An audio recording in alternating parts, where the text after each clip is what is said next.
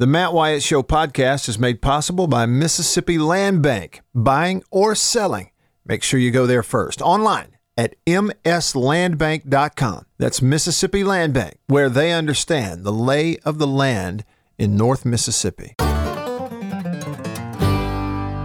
Cole, I really appreciate a little bit of time because I know you've been on the radio uh, all day today.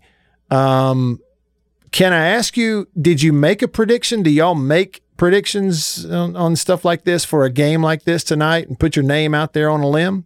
Yeah, no, I, I went Alabama tonight. I, I think that uh, I think both teams move the ball. I think both teams score. I think it could get into high 30s, low 40s uh, for each team, and I think ultimately, just I think Alabama's able to get an extra stop or two. Um, I, I think that the Alabama offense against the Ohio State defense has a few more matchups advantages that I like, even though I do think that there are some things about the Ohio State offense that could lead them to put up a good amount of yards and decent points. But I just think that you know this Alabama team's tested, tried continuity, rhythm, feel, all that kind of stuff. I, I just uh, haven't been here more recently. Uh, I think that they go out and, and find a way to get a win. Okay, and so just kind of reading between the lines, it kind of sounds like it's one of those where you think, as you said, both teams score but it, is it a thing where Alabama's just too good on offense? Like like they're going to outscore Ohio State? Is it kind of we sum it up that way? I think so. Mm. Um, you know, I think they have. I think top to bottom they have more talent than Ohio State, but I don't know if they play as sound a defense mm. as Ohio State does. You know, I think I think Ohio State wins on that side of the ball a little bit more with scheme. Uh, I, I don't think Alabama is a very good read and react defense this year. Uh, I think they are a, a good attack defense. And I think you look at some of the teams that they've played down the stretch, uh, where they've they've really sort of you know these people who think that Alabama's defense isn't very good, but they've only allowed two individuals to rush for over 100 yards this year. And by the way, that was in the same game. It was Snoop Conner and, and Jerrion Ealy. Hmm. Those are only two players to go over 100 yards. And you look at the backs they faced against Georgia, you know, Kylin Hill, uh, obviously, the Kentucky rushing offense, you know, some of the backs that Florida has, even with what they do out of the backfield. Uh, you know, C.J. Spiller at Texas A&M. Uh, then, of course, you played a really solid running game in, against Notre Dame. It's pretty impressive what they've been able to do. I think that they are better when given a one-way go. When linebacker is asked to blitz the A gap, when defensive ends asked to slant inside, those are when I see them create the majority of their negative plays on that side of the football obviously Ohio State is going to give you a lot of conflict, and that be quarterback, running back mesh, read, keep, uh, and then obviously if quarterback does keep, then has ability to throw, be it RPO or be it you know kind of on a new age triple option out in the flat, something along those lines. So I think those are the areas that Ohio State can be successful offensively. I really do believe though, Matt, Ohio State's got to try to slow this game down. And I think they can. I mean, we saw them huddle against Clemson last week, so it's not like that's totally foreign. Mm-hmm. Um, they kind of slowed things down against Penn State earlier this year, went underneath a little bit, you know, weren't, weren't trying to be as high octane. And I think with Trey Sermon and what he brings in a physical offensive line, I think they can have success running the football. Uh, and then once they do that, that's when Justin Fields is usually at his best. So I, I think that, that Ohio State probably needs to get Alabama's possessions under 15 in this game and then if they can find a couple of stops and then trade some touchdowns, they might be in a position to win late. Um, but they can't just trade touchdowns for four quarters. I, I think that means more towards Alabama because I do think they have a little more star power and a little more overall athleticism and talent on defense, which, I mean, if you're going to get a turnover in a game like this, if it's going that direction, it's usually just going to be a guy who's making a crazy athletic play. And I think Alabama has more of those guys. Cole Cubelic on your radio right now, ESPN analyst former Auburn offensive lineman and uh, host of Three Man Front on WJOX in Birmingham. Follow him on Twitter at Cole Cubelic. What are you hearing, Cole, about the possibility of Jalen Waddle playing for Alabama? I think he's going to play. I think you'll see him. I think he'll be out there. Um, I know he's looked good. He doesn't, the way he's running around doesn't look like a guy coming off of major reconstructive ankle surgery. Um, you know, he had a plate and screws put in. He had two tightrope procedures. And to think that it's, what are we, three months off of that? Mm-hmm. It's pretty impressive that he's even able to do that. But I, I think he, that physically, I know the fracture has healed, the ligaments have healed. He's ready to go. It's really up to him. And I think he's just being given the option of if you feel good enough, go. If you don't feel great about it, don't do it. Um, but I could see him just having some sort of a role being used as, you know, with all the motions that Sark does. I mean, I, I charted it the last two games, the two postseason games. Sark has moved on 90 of 128 plays pre-snap. Some sort of motion, shift, trade. Uh, and so to have a guy like Jalen Waddle to be able to use in some sort of rocket or orbit motion, he's going to draw some attention. He's going to, there are going to be some eyeballs uh, focused on him. I mean, hell, that could just open up a running play that goes instead of six yards, it goes for 60 yards. Well, that's a big benefit. If he can pull a safety three yards away from DeVonta Smith opposite him, that as a quarterback, you know, that could be a big benefit. Mm-hmm. So I think there are ways without him even catching the ball eight or 10 times that he could really help that offense.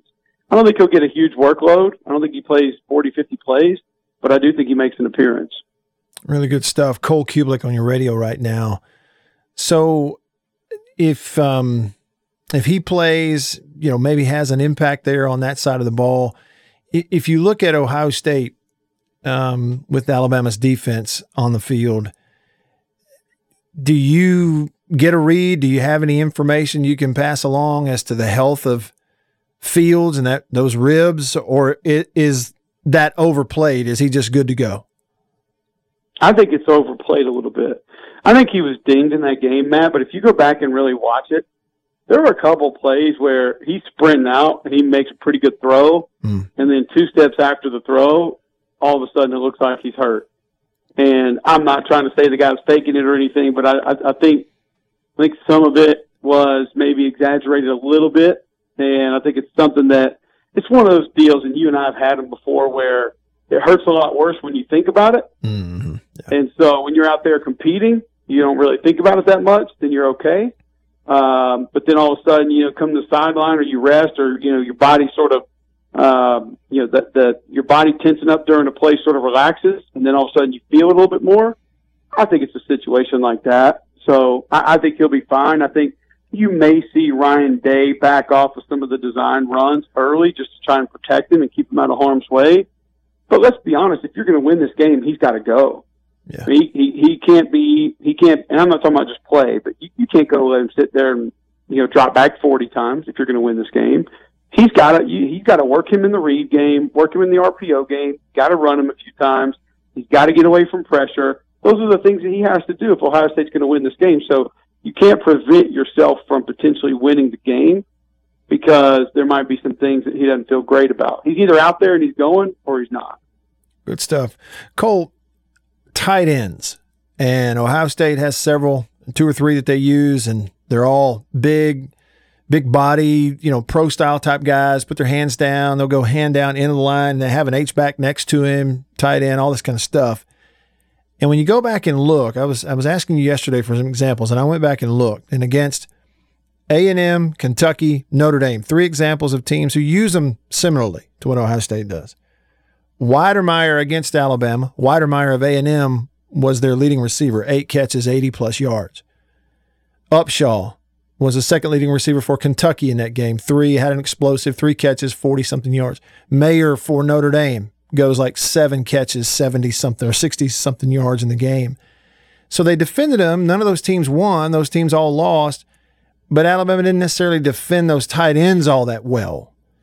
And I just wonder if that's something that you think those tight ends of Ohio State could have a real impact in this game and maybe keep Ohio State in it.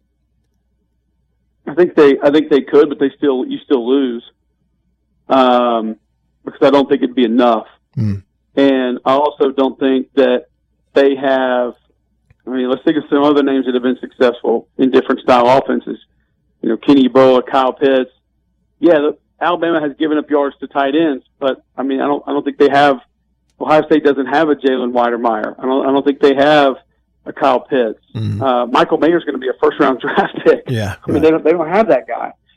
Here's the other part of it. I, I think that with Malachi Moore's status being in question, which means he's not 100% either way, even if he plays, and seeing already what Florida did to him, that you want to be in probably four and five wide, pretty decent amount. Even mm-hmm. if that means you're tight, even if that means your back is flexed, you motion them back in, just to get that personnel group on the field. So I think you stay away from probably 12, 13 personnel because that allows Alabama to play you with their more regular group. I, if Malachi Moore's dinged, I either want an unhealthy him as a freshman or I want the next guy who hadn't played as much on the field. So I'm going to live in four wide, and then I'm going to try to run the ball at you. Mm-hmm. And then if I think I've got a matchup problem wherever your backup is that hadn't played a lot, or a guy that's not healthy, we attack that until you make an adjustment. And when you make the adjustment, it should be advantageous to our run game. So I don't know if it benefits Ohio State to live in 12 or 13, mm. being one back, two tight, three tight, because I think Alabama's defense matches up to that better. Mm. Now, I, I, again, going back to what I said earlier, Matt, I, I do think Ohio State has to try to possess and control the ball offensively, but I just don't know if that matchup is better suited for what they're going to face. Because I think the matchup that you really want to try to get would be the one that was offered to you when you maybe have no tight ends on the field. Really interesting stuff. Hey, and I want to this is kind of going back. I mean, this injury happened in the SEC title game, and since then, you know, they went out there and just steamrolled Notre Dame. But Alabama's offensive line without Landon Dickerson, as you watch them and and how that went in that Notre Dame game, what's your impression of that situation and the impact in this game?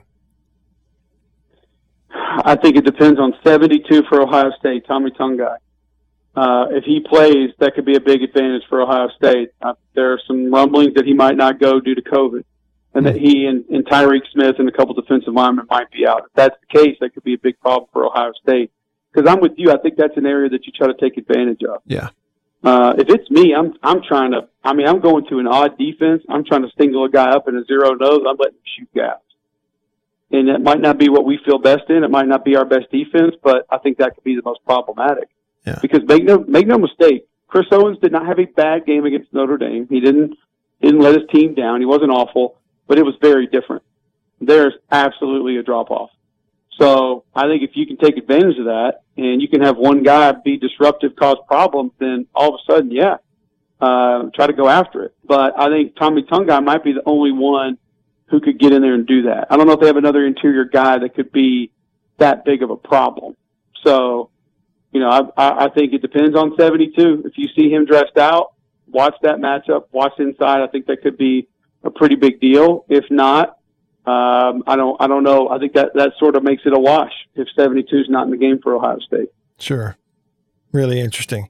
Cole, uh, I appreciate your time. I know you guys just got done. You've been talking a lot of football today. And so I just appreciate a few more minutes. I got like two minutes here.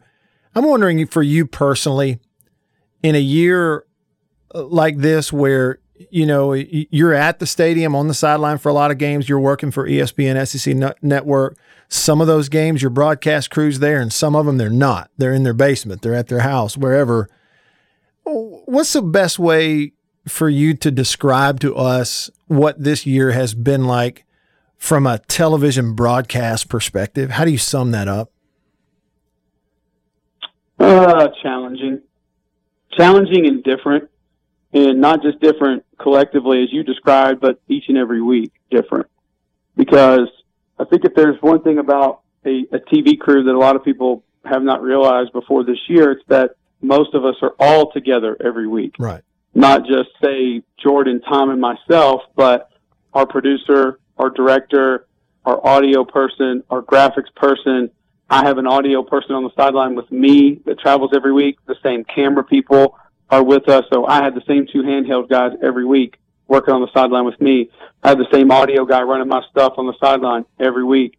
I got the same graphics stat person in the truck every week. Same director producer every week. Well, there's a lot that we all know about each other by the end of a season. And very rarely did we have three, four, five of the same people every week. Because hmm. uh, they're doing them out of control rooms on, on site at stadium or at the, at the schools.